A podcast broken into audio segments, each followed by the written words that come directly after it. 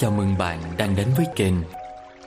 Sau đây, mời bạn lắng nghe nội dung Biết ơn nghịch cảnh chuyển hóa cơn giận do kênh biên tập. Mọi sự trên đời đều có nhân duyên của nó. Nếu ta không gieo nhân, Thì hôm nay đâu có quả. Bạn thử nghĩ xem, Nếu hôm nay người ta mang đau khổ cho bạn Bạn lại trả thù người ta Bằng cách làm người ta đau khổ lại. Như vậy, Đau khổ chồng lên khổ đau, Thì đời đời kiếp kiếp, Khổ đau cứ theo ta hoài, Không bao giờ chấm dứt. Để hóa giải nghiệp quá khứ, Chúng ta phải huân tập tâm từ bi thật miên mật Mới có được kết quả tốt. Trong phim Tây Du Ký có đoạn, Hồng Hài Nhi phun lửa, Nước thế gian không thể dập được, Phải nhờ tới nước cam lộ của Bồ Tát. Lửa của Hồng Hài Nhi Thể hiện lòng sân Lòng thù hận của con người thế gian. Nước cam lộ của Bồ Tát Thể hiện lòng từ bi của chư Thánh Chư Phật, chư Bồ Tát. Có một câu chuyện về chú lừa như thế này. Có một chú lừa đang chạy chơi tung tăng rất vui vẻ. Bỗng nhiên chú bị sa vào một cái hố. Cái hố rất sâu Chú kêu la lên để cầu cứu. Người chủ của chú và những người dân làng chạy đến cái hố. Họ tìm cách để đưa chú lên, Nhưng không thể nào được. Cái hố đó quá sâu.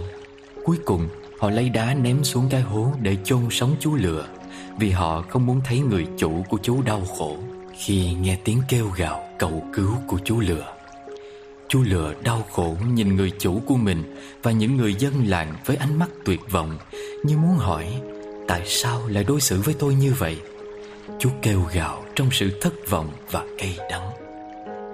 Thế rồi chú nhìn những viên đá đang rơi xuống Và chợt lóe lên một tia hy vọng. Chú nghĩ tại sao mình không bước lên những viên đá kia Để leo lên khỏi cái hố nhỉ? Thế là chú bắt đầu từng bước từng bước Dậm lên những viên đá Và cuối cùng chú đã lên khỏi cái hố sâu đó Trong sự ngưỡng mộ của tất cả mọi người xung quanh. Bài học qua câu chuyện trên là những viên đá ném xuống với mục đích để giết hại chú lừa. Đó lại chính là những cơ hội để giúp chú lừa thoát thân. Chúng ta cũng vậy. Những người mang đến nghịch cảnh cho ta Là họ đang giúp ta vươn lên. Họ tạo cho ta một cơ hội Để trả nghiệp quá khứ Mà ta đã từng gây tạo. Và đó cũng là cơ hội cho ta Để thực hành tâm từ bi. Khi nghịch cảnh đến mà ta vẫn giữ được sự im lặng Trong tình thương yêu. Thì ngay lúc đó Trong ta đang phát ra một năng lực vô hình. Đó chính là đạo hạnh. Sức mạnh của lòng từ bi, đạo hạnh Sẽ theo ta đến vô lượng kiếp về sau. Và đó cũng là bàn đạp cho ta Tăng tiến trên con đường tu hành Theo chánh pháp. Hoa sen chỉ tỏa hương sắc nơi bùng sình Đức hạnh của con người Cũng nên được huân tập Trong nghịch cảnh mà thành. Xin tâm con thương hết Cả những người ghét con, Thậm chí đã đưa con vào khốn cùng đau khổ.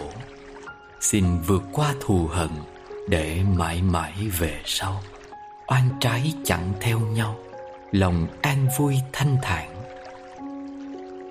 Trong đời, dù là người lương thiện tốt bụng hay giàu sang thì ai cũng phải đối diện với những nghịch cảnh những sự việc hoàn toàn trái ngược với ý muốn của mình nhưng đó là điều rất đổi bình thường mà có khi sau này ngẫm nghĩ lại chúng ta sẽ phải cảm ơn nghịch cảnh. Trong quyển Những bước thăng trầm, Ngài Narada có nói một câu Dù chúng ta có sống một đời sống trong sạch như một vị Phật nhưng chúng ta không thể tránh được sự thị phi và nguyền rủa. Trái ý nghịch lòng là những điều luôn diễn ra trong cuộc đời này. Và khi đối diện trước những vấn đề ngoài ý muốn, Chúng ta thường hay buồn phiền, chán nản, bỏ cuộc hay sân hận, than trách số phận, ông trời bất công bạc bẽo. Tuy nhiên, mọi thứ trong cuộc đời này đều không vận hành theo ý nghĩ của chúng ta chúng có quy luật riêng và có lý do để đến một người có cách nhìn cởi mở và tích cực sẽ thấy dễ chịu, thoải mái hơn. Xem đó là động lực mình chinh phục và bước gần hơn đến mục tiêu của mình. Như một công thức chung, đa phần những người dám đương đầu và vượt qua nghịch cảnh là những người thành công. Bởi nghịch cảnh sẽ giúp con người đó trưởng thành, mạnh mẽ hơn rất nhiều. Tuy rằng không ai mong cầu nghịch cảnh xảy ra với mình, nhưng nghịch cảnh lại là bước đệm cho sự thay đổi một điều gì đó bên trong con người hay cuộc sống của họ. Cũng như khi cơn lũ đi qua sẽ để lại một khối lượng lớn phù sa để cây cối được phát triển tốt hơn. Chúng ta thấy những vật quý giá không bao giờ xuất hiện ở giữa đường mà chúng thường ở trong rừng sâu, núi thẳm. Ngày xưa, để có được những viên ngọc trai, người ta phải lặn sâu xuống dưới đại dương để tìm những con trai có hạt cát rơi vào trong vỏ. Khó khăn muôn trùng và xác suất để có được những viên ngọc trai là không cao. Nhưng họ có thể phải đánh đổi cả tính mạng. Hay trong những bộ phim cổ trang mà chúng ta đã từng được xem, những bí kíp võ lâm, những vật quý hiếm thường được cất giấu ở những nơi hiểm trở, khó tìm thấy. Vì sao? Bởi tạo hóa hay con người luôn muốn những thứ đó chỉ xứng đáng được sở hữu từ những con người có nghị lực phi thường. Còn những thứ tầm thường quá dễ dàng có được thì làm sao có giá trị cao. Cho nên, những nơi khó khăn gây cho ta nhiều cản trở, đó lại là những nơi có những cái gì đó đặc biệt. Nhiều người thắc mắc rằng vì sao Đức Phật lại sinh ra ở đất nước nghèo nàn như Ấn Độ mà lại không sinh ra ở một nơi giàu có, sung sướng?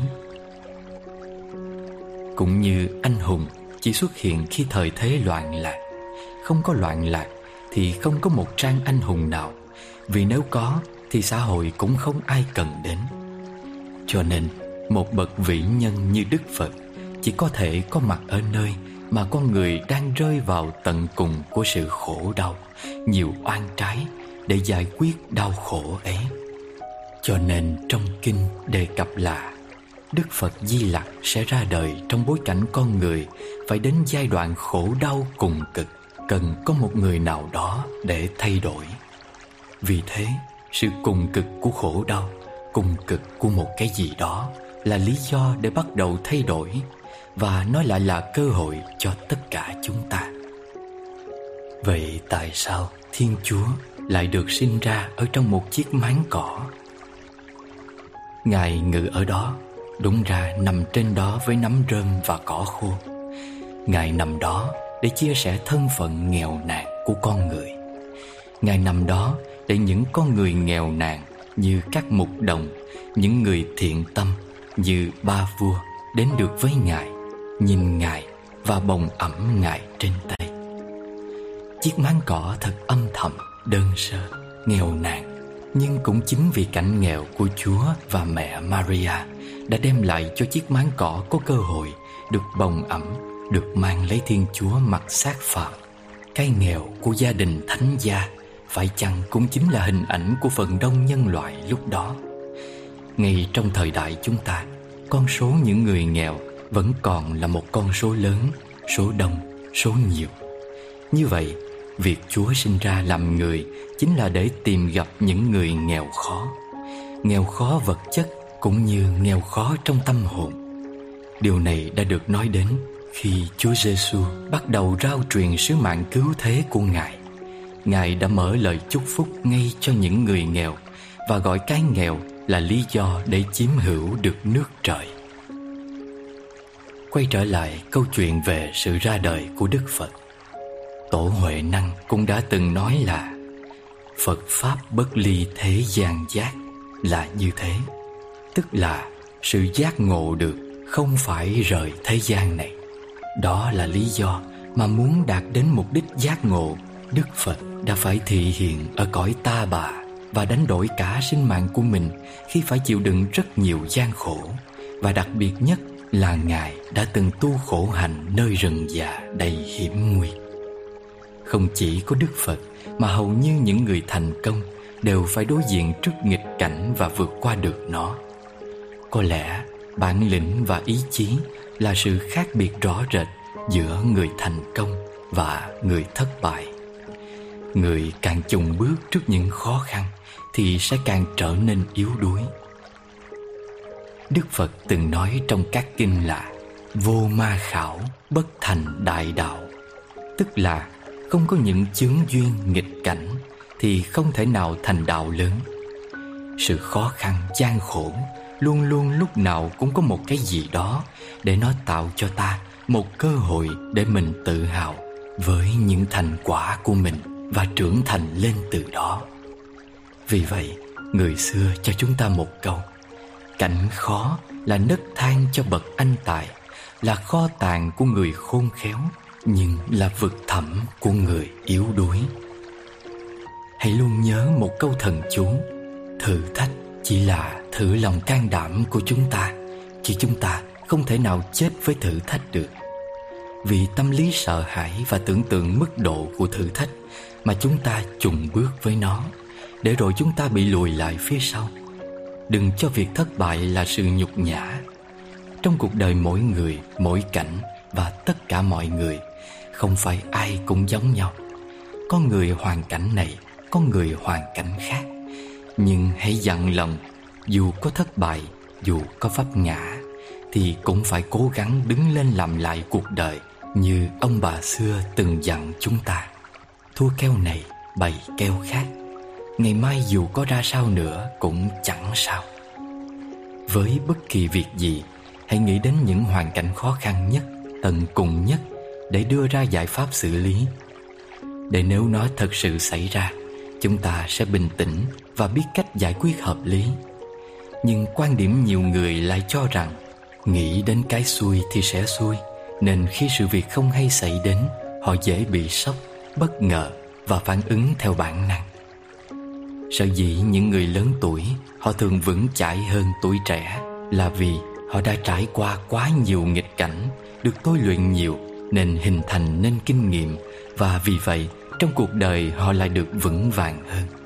Cho nên, khi gặp những điều làm trái ý nghịch lòng, Những thử thách, Chúng ta hãy biến đau thương thành động lực Để có những suy nghĩ tích cực rằng Một điều đau khổ đến Chúng ta có khổ đau, Nó cũng không thay đổi được gì.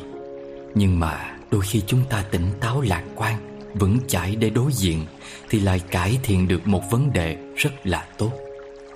Cũng như đường đại diện cho thuận cảnh, Ớt đại diện cho nghịch cảnh. Trong một món ăn, Không phải đường là ngon Và cay là dở.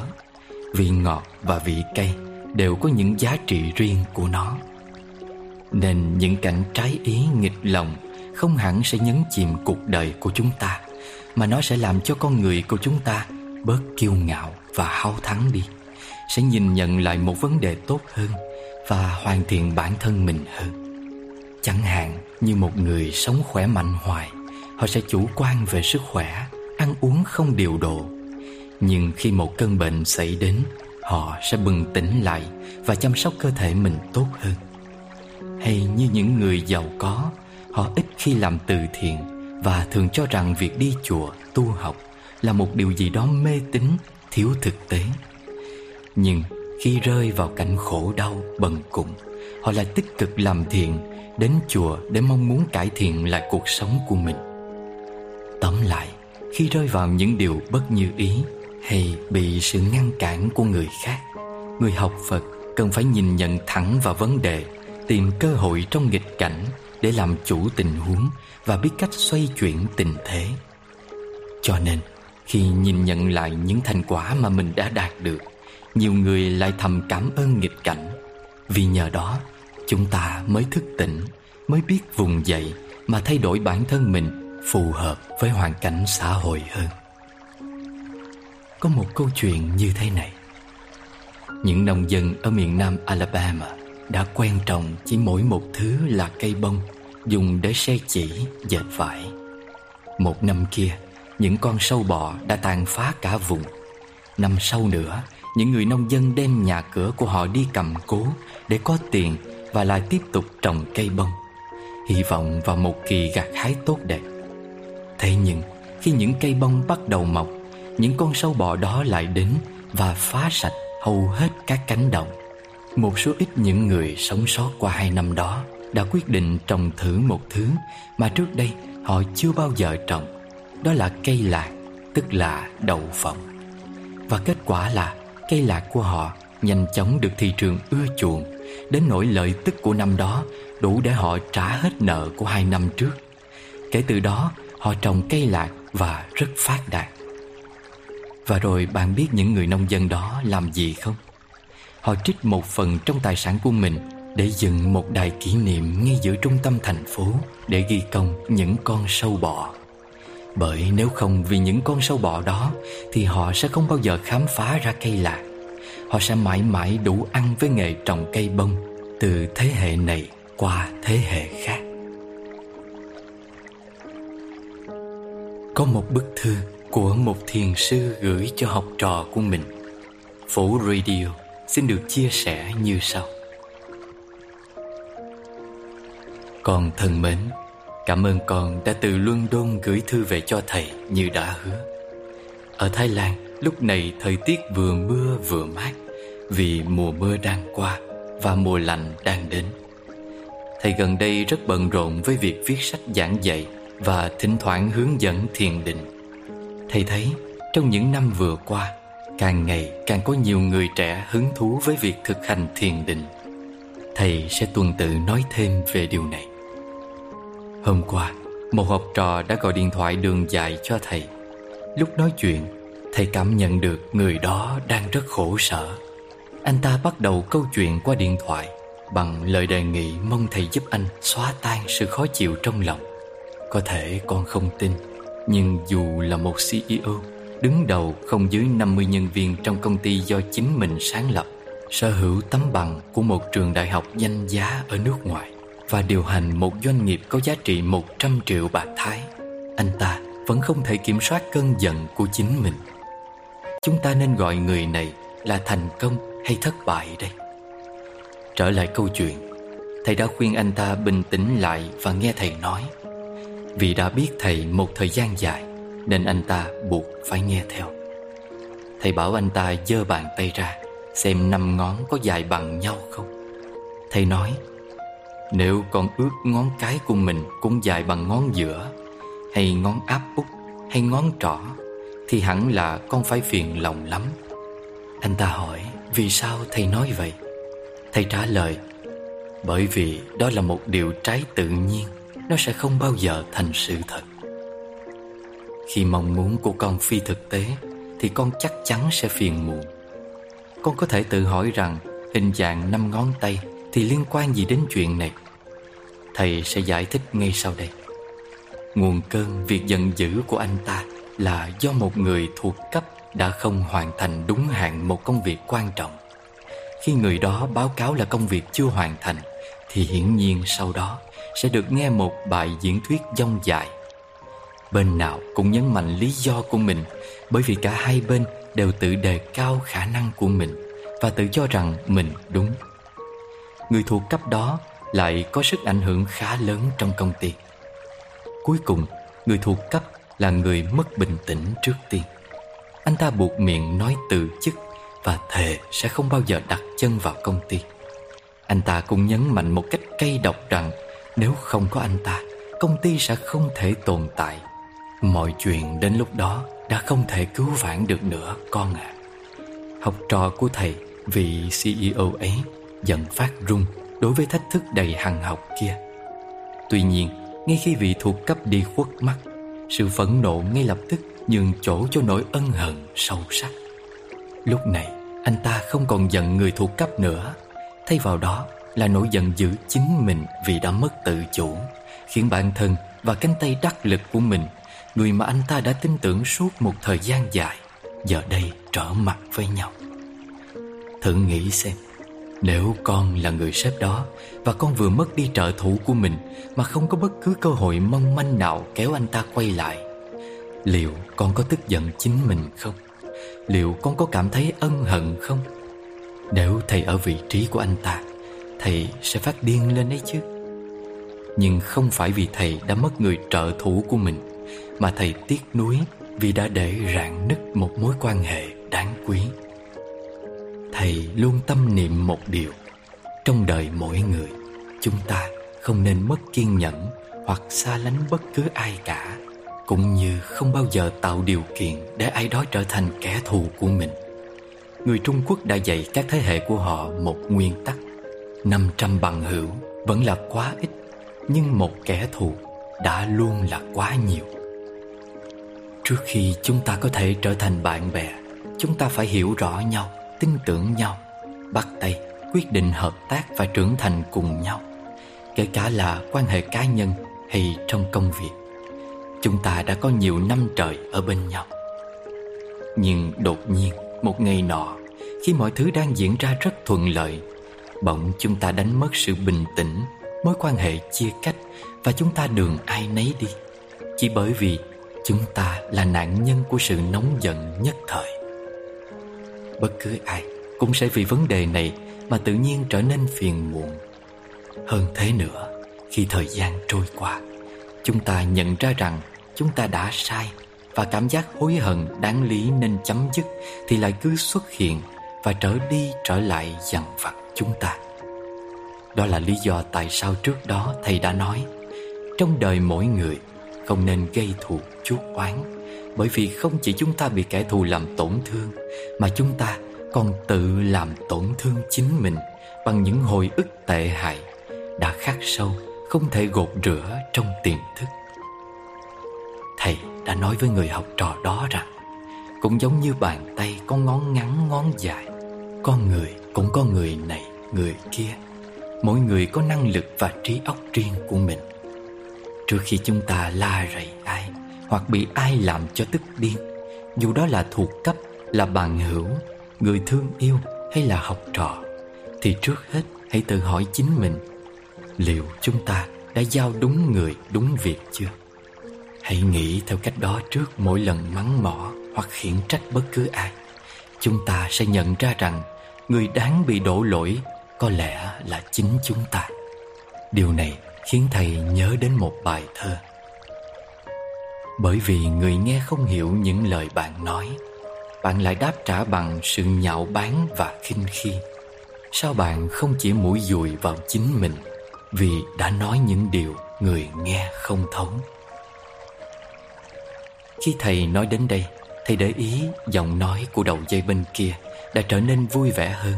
Và cuối cùng thì anh ta bật cười trước những lời nói dại dột của mình. Anh ta hứa sẽ không để điều đó tái diễn. Thầy đã vui khi ngày hôm sau anh ta gọi lại Và nói rằng anh ta đã giải quyết xong xuôi Và đã đạt được một kết quả đáng mừng. Thầy hỏi anh ta làm cách nào? Xin lỗi, là lỗi của tôi. Đó là những lời anh ta nói với người thuộc cấp. Chỉ bằng một câu nói ngắn gọn giản đơn, Vậy là trời quang mây tạnh. Con à con hẳn đang thắc mắc tại sao câu nói, Xin lỗi là lỗi của tôi. Đơn giản như vậy, Nhưng lại hóa giải được tất cả, phải không? Về mặt tâm lý, Tất cả chúng ta đều muốn được mọi người tôn trọng, Coi mình là người quan trọng. Tất cả chúng ta đều có phức cảm bản ngã Ở một mức độ nhất định, Tùy vào bản chất cố hữu của chúng ta. Một số người có phức cảm tự tôn, Một số có phức cảm tự ti. Mà họ muốn che giấu.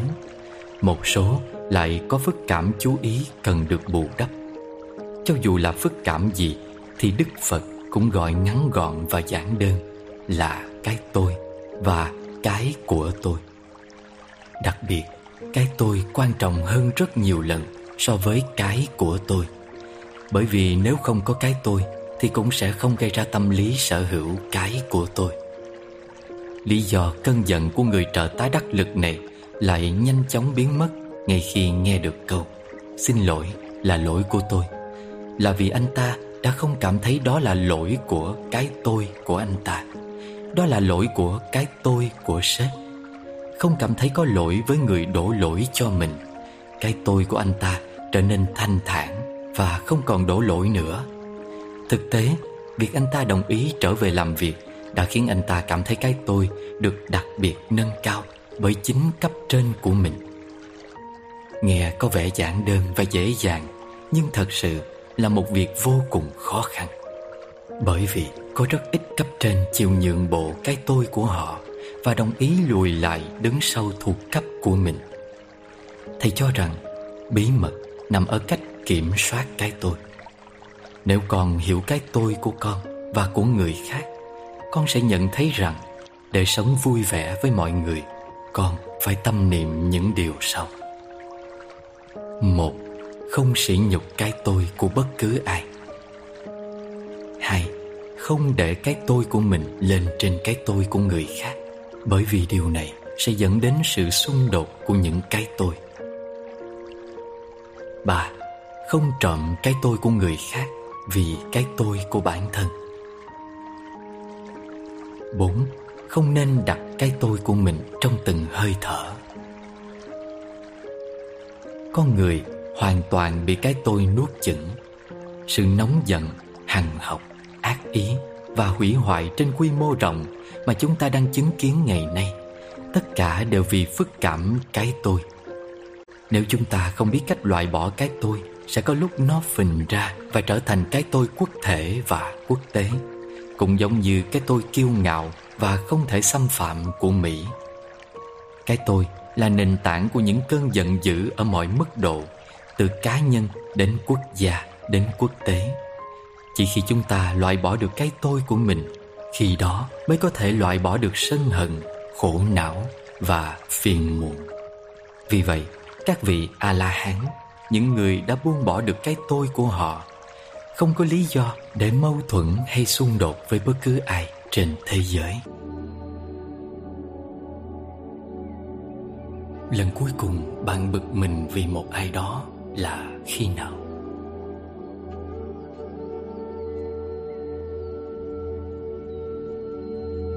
Lần cuối cùng có ai làm điều gì đó khiến bạn thật sự giận dữ là khi nào?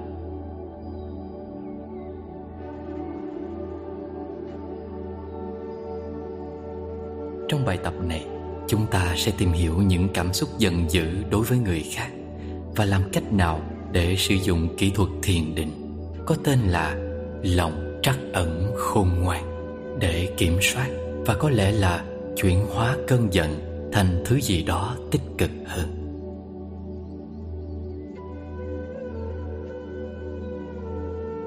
Ở một thiền viện kia có một thầy tu tập sự được giao cho đảm nhiệm nhiều việc khác nhau. Một ngày nọ, thầy tu này được giao việc cắt cỏ. Ở thiền viện có một cái máy cắt cỏ, nhưng khi họ kêu thầy tu làm việc này, họ lại đưa cho thầy tu một chiếc kéo. Sau khi vượt qua sự ngạc nhiên lúc đầu, thầy tu quỳ xuống và bắt đầu công việc. Thầy tu phải dùng kéo để xén cỏ, hết đám này đến đám khác hơi cúi người xuống để nhìn xem chúng đã bằng nhau chưa. Lúc thầy tu quỳ xuống, mặt đất khá là ẩm ướt. Rồi bạn biết đấy, thầy tu bắt đầu cầu nhậu trong đầu. Thầy tu thật sự không biết mình như vậy từ khi nào. Tâm trạng xấu đi khá nhanh và thầy tu còn nhìn thấy qua vai mình vị sư huynh đã giao cho thầy tu công việc này đang đứng đó và nhìn thầy tu làm việc và rồi thầy tu bắt đầu cảm thấy đôi chút bực bội. Thậm chí là có một vài cảm xúc Mà bạn có thể nghĩ là một thầy tu không nên có. Nhưng chúng ta đều là con người, Càng làm việc lâu trên bãi cỏ, Tâm trí sẽ càng trở nên giận dữ hơn. Với tất cả chúng ta, Có đôi lúc trong cuộc sống, Khi ai đó làm điều gì đó với mình, Làm cho ta lập tức cảm thấy giận dữ hay ức chế. Ta thường không biết phải làm gì với nó trong những lúc như vậy, Ta thường có xu hướng Hoặc là dựng lên một cơ chế tự vệ, Hoặc là chuyển sang tấn công lại đối phương. Cách nào cũng vậy, Cả hai lối tư duy đều khá tiêu cực, Không chỉ với bản thân và sự bình yên trong lòng mình, Mà còn đối với những mối quan hệ Giữa ta với mọi người xung quanh. Nhưng vẫn còn một cách khác, Vẫn còn một cách để giải quyết cơn giận của bạn cơ bản là chỉ cần chuyển hóa cơn giận, thay đổi tư duy phản ứng và suy nghĩ đổ lỗi cho người khác. Và thay vào đó, hãy chủ động mong muốn rằng người kia cảm thấy hạnh phúc tại thời điểm đó. Điều trớ trêu là khi ta tập trung vào hạnh phúc của người khác, ta lại bắt đầu trải nghiệm hạnh phúc cho chính mình. Và thường là ta sẽ tìm được giải pháp cho các mối quan hệ của mình tôi biết, ý tưởng này nghe có vẻ phản trực quan. Nhưng mà một người thầy của tôi ở thiền viện đã từng nói với tôi rằng, khi ta tập trung sự chú ý vào bản thân và hạnh phúc cá nhân thuần túy, tâm trí sẽ có xu hướng thu hẹp lại. Bởi vì thế giới quan của ta nhỏ lại khi ta chỉ nhìn vào bên trong. Nhưng nếu ta chuyển sự chú ý vào những thứ bên ngoài, tâm trí sẽ rộng mở hơn thế giới quan sẽ phát triển hơn. Nó lớn hơn và dịu dàng hơn. Cơ bản là nó rộng mở hơn. Hôm nay, tôi sẽ giới thiệu cho bạn một kỹ thuật thiền định có tên là lòng trắc ẩn khôn ngoan. Mục đích của việc thực hành trắc ẩn khôn ngoan chính là tìm cách để chuyển hóa cơn giận đối với người khác. Ý tưởng là trong cuộc sống ta thường cố níu giữ quá nhiều thứ mình thích và cố xua đuổi mọi thứ mình không thích. Và dĩ nhiên, điều đó cũng sẽ xảy ra trong các mối quan hệ. Với kỹ thuật này, chúng ta sẽ đảo ngược lại tất cả mọi thứ. Chúng ta sẽ đặt hạnh phúc của người khác lên trên hạnh phúc của chính mình, hay ít nhất công nhận rằng điều đó quan trọng. Khi ta hít vào hãy tưởng tượng ta đang hít vào những khó khăn mà người khác đang gặp phải. Và khi ta thở ra, hãy tưởng tượng mình đang trao lại cho họ tất cả những gì tốt đẹp mà ta đã trải qua trong đời. Việc chia sẻ những trải nghiệm may mắn này với người khác, dù nghe có vẻ phản trực quan, thật ra có thể đưa đến cảm giác hạnh phúc hơn nhiều trong tâm trí của ta ảnh hưởng của thiền định đến các phản ứng bằng cảm xúc là một phạm trù đang được giới khoa học ngày càng quan tâm nhiều hơn. Một nhóm các nhà nghiên cứu ở tây ban nha đang tìm hiểu liệu mối liên kết ấy mạnh đến mức nào. Họ quyết định nghiên cứu tác động của thiền định đến hành vi kích động của một nhóm học sinh trung học. Những học sinh bị mời lên phòng giám hiệu nhiều hơn 5 lần vì các hành vi vi phạm được đặc biệt chọn vào nghiên cứu này. Khoảng một nửa số học sinh được cho thực hành thiền định trong 10 tuần, nửa còn lại thì không. Và kết quả là nhóm được học về thiền định cho thấy sự giảm đi rõ rệt về mức độ kích động và các hành vi bốc đồng so với nhóm còn lại. Những kết quả này có thể chứa nhiều hàm ý quan trọng, không chỉ về kết quả học tập tốt hơn, mà còn cải thiện quan hệ giữa những trẻ vị thành niên với nhau. Giờ, hãy cùng áp dụng ý tưởng chuyển hóa cơn giận này khi chúng ta cùng nhau thiền với kỹ thuật lòng trắc ẩn khôn ngoan. Bạn có thể thiền với đôi mắt mở hoặc nhắm Miễn là bạn cảm thấy thoải mái Khi bạn đã ổn định Hãy nhớ rằng tâm trí vẫn sẽ tiếp tục suy nghĩ Cho phép các suy nghĩ đến và đi Nhắc đến kỹ thuật cụ thể này, Nó hoàn toàn khác biệt với mọi thứ Mà ta từng làm trong cuộc sống. Vì vậy, hãy cho nó thời gian. Lần nữa, Hãy nhớ rằng Đây là một bài tập Mà ta cần lặp lại nhiều lần theo thời gian. Và càng thực hành nhiều, ta càng dễ dàng tìm được sự quen thuộc và thoải mái trong đó.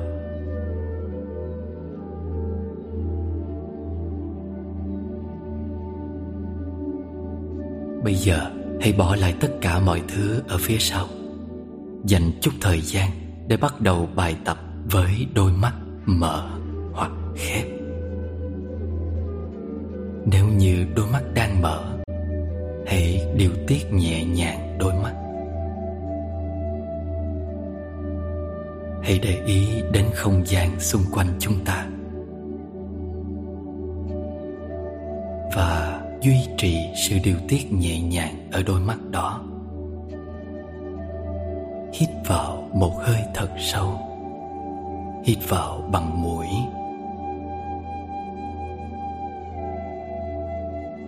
Và thở ra bằng miệng nhẹ nhàng. Mỗi lần bạn hít vào, Hãy lưu tâm đến cơ thể đang nạp vào không khí trong lành.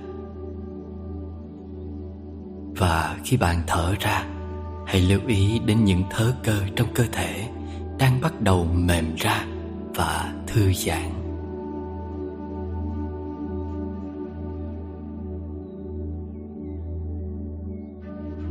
Và khi bạn cảm nhận được trọng lượng cơ thể Đang nhấn xuống mặt đất hoặc nền nhà Hoặc mặt phẳng bên dưới bạn, Với hơi thở ra tiếp theo, Nếu muốn Hãy nhẹ nhàng Nhắm mắt lại.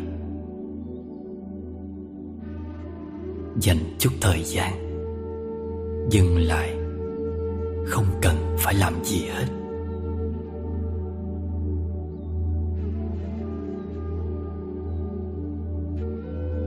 Chỉ cần tận hưởng cảm giác mọi thứ đang dừng lại. Cảm giác tĩnh lặng.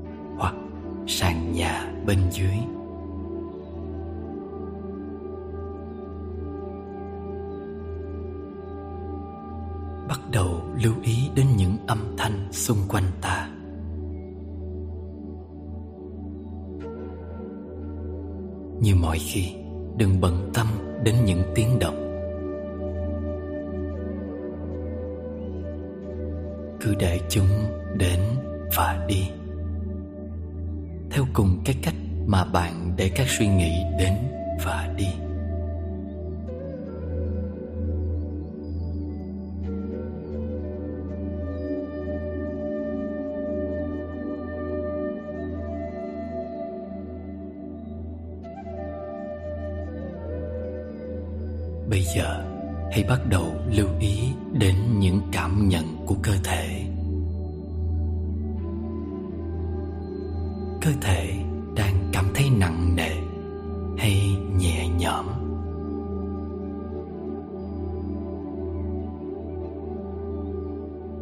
Cơ thể đang cảm thấy bồn chồn hay thật sự tĩnh lặng?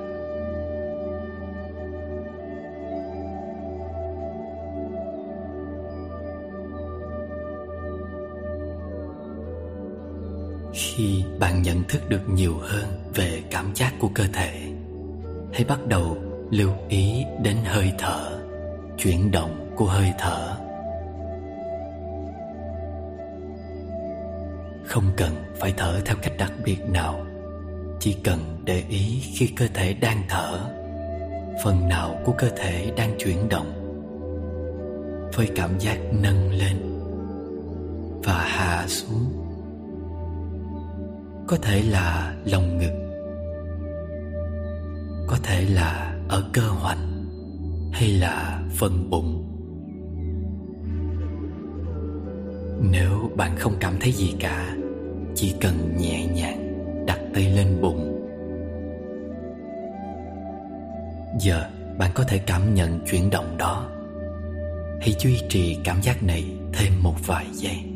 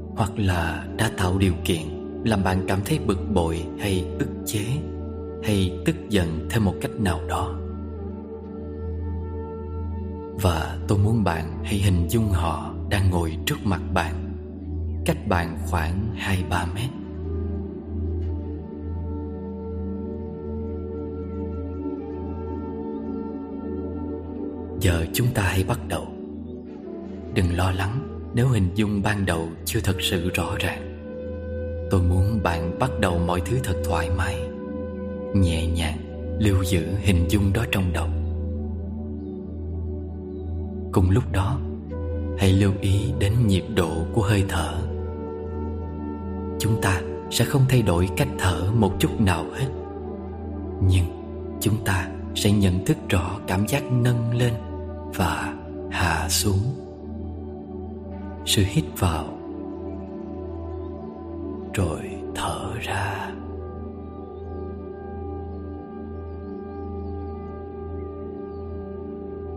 Cùng lúc này, ta đang nhìn thấy người đó trong tâm trí mình. Ta có thể cảm thấy một chút căng thẳng trong cơ thể khi tưởng tượng ra người này. Có thể có nhiều suy nghĩ hơn bình thường. Lúc nghĩ về người đó hay là tình huống đó?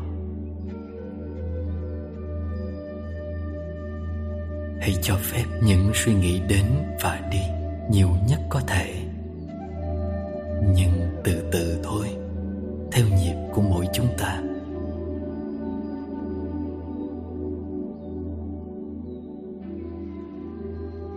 Hãy bắt đầu tưởng tượng. Với mỗi hơi hít vào, bạn đang hít vào bất kỳ thứ gì đang làm người đó đau khổ lúc này. Có thể là một tâm trí bận rộn và kích động. Họ có thể đang vật lộn với những cảm xúc khó khăn. Họ có thể đang đấu tranh với thể trạng không tốt. Họ có thể đang vật lộn với tình trạng sức khỏe không như ý. Có thể là nhiều thứ khác nữa đang xảy ra trong đời họ.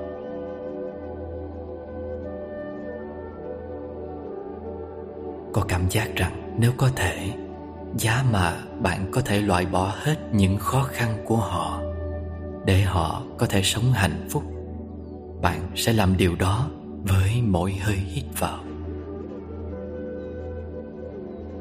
Và cùng lúc với mỗi hơi thở ra, chúng ta sẽ tưởng tượng mình sẽ thở ra tất cả những gì tốt đẹp trong cuộc sống của mình. Những thứ làm ta hạnh phúc những thứ đem lại cho ta niềm vui. Và chia sẻ những điều đó với người kia.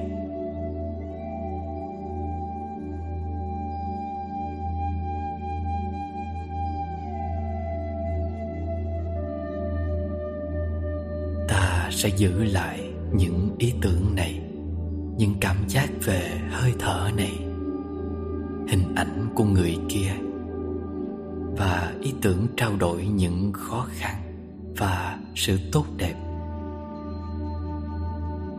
Ta không hề đau khổ, hay tranh đấu, hay vật lộn khi làm bài tập này. Hạnh phúc có ở tất cả mọi nơi. Ta chỉ có cảm giác mình đang loại bỏ những khó khăn của họ, mong muốn họ được tự do thoát khỏi mọi đau khổ trong cuộc sống.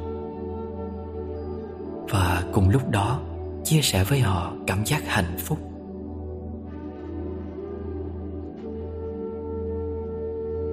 Khi làm điều này, nếu muốn, bạn thậm chí còn có thể hình dung hình ảnh của họ bắt đầu thay đổi. Có thể là người đó bắt đầu trông có vẻ thoải mái hơn, dễ chịu hơn có thể bạn nhìn thấy một nụ cười trên khuôn mặt họ. Cảm giác là điều gì đó đang diễn ra, thứ gì đó đang thay đổi.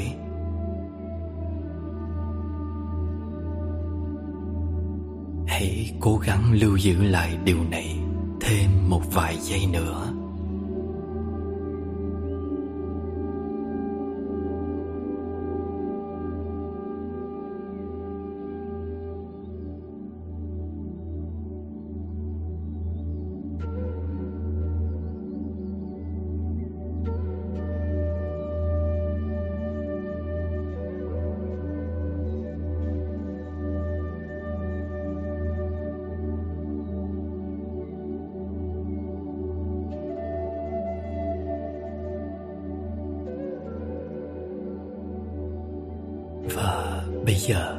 Hãy để hình ảnh về người đó tan biến đi vào không gian.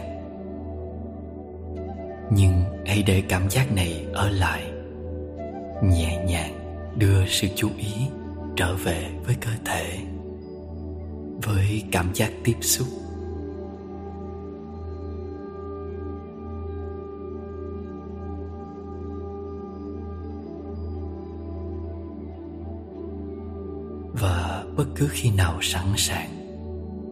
Có thể nhẹ nhàng mở mắt ra.